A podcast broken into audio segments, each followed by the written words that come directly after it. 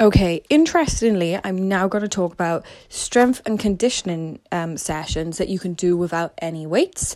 And the whole purpose of this is to increase your mobility. This is more for um, runners. So you'll notice the moves, um, they will activate your glutes, they will activate your core and your legs, because obviously when you run, these are vital.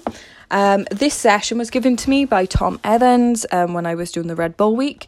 So uh, the warm up is, you know, so first of all, you warm up, you do your band activation and stuff like that. You get your body all nice and warm, and then you'll do one um, one round warm up round. So thirty seconds on and 30 seconds off. You'll do um, squats. This is all body weight, no weight. Squats, calf raises, lunges, obviously switch sides legs, um, double leg hop, planks, glute bridge, single leg deadlift, and Russian twists. And then you'll do three rounds then of 45 seconds on and 15 seconds off. And then obviously then you cool down. Um, I love this session. I did this session today. It went ridiculously quick.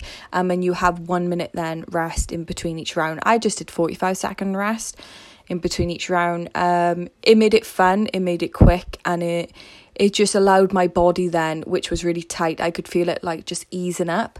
Um, so I would highly recommend this if in general, you know, your mobility isn't that great because when you want to do you want to at least do one strength and conditioning session a week which will add to your mobility, especially if you lift as well. Um obviously CrossFit and stuff, mobility is vital, so they do take their mobility deadly seriously and their band activation. Um it's a quick tip. I'll write the workout in the description so um you know you know the moves and everything like that. I hope it helps. See ya.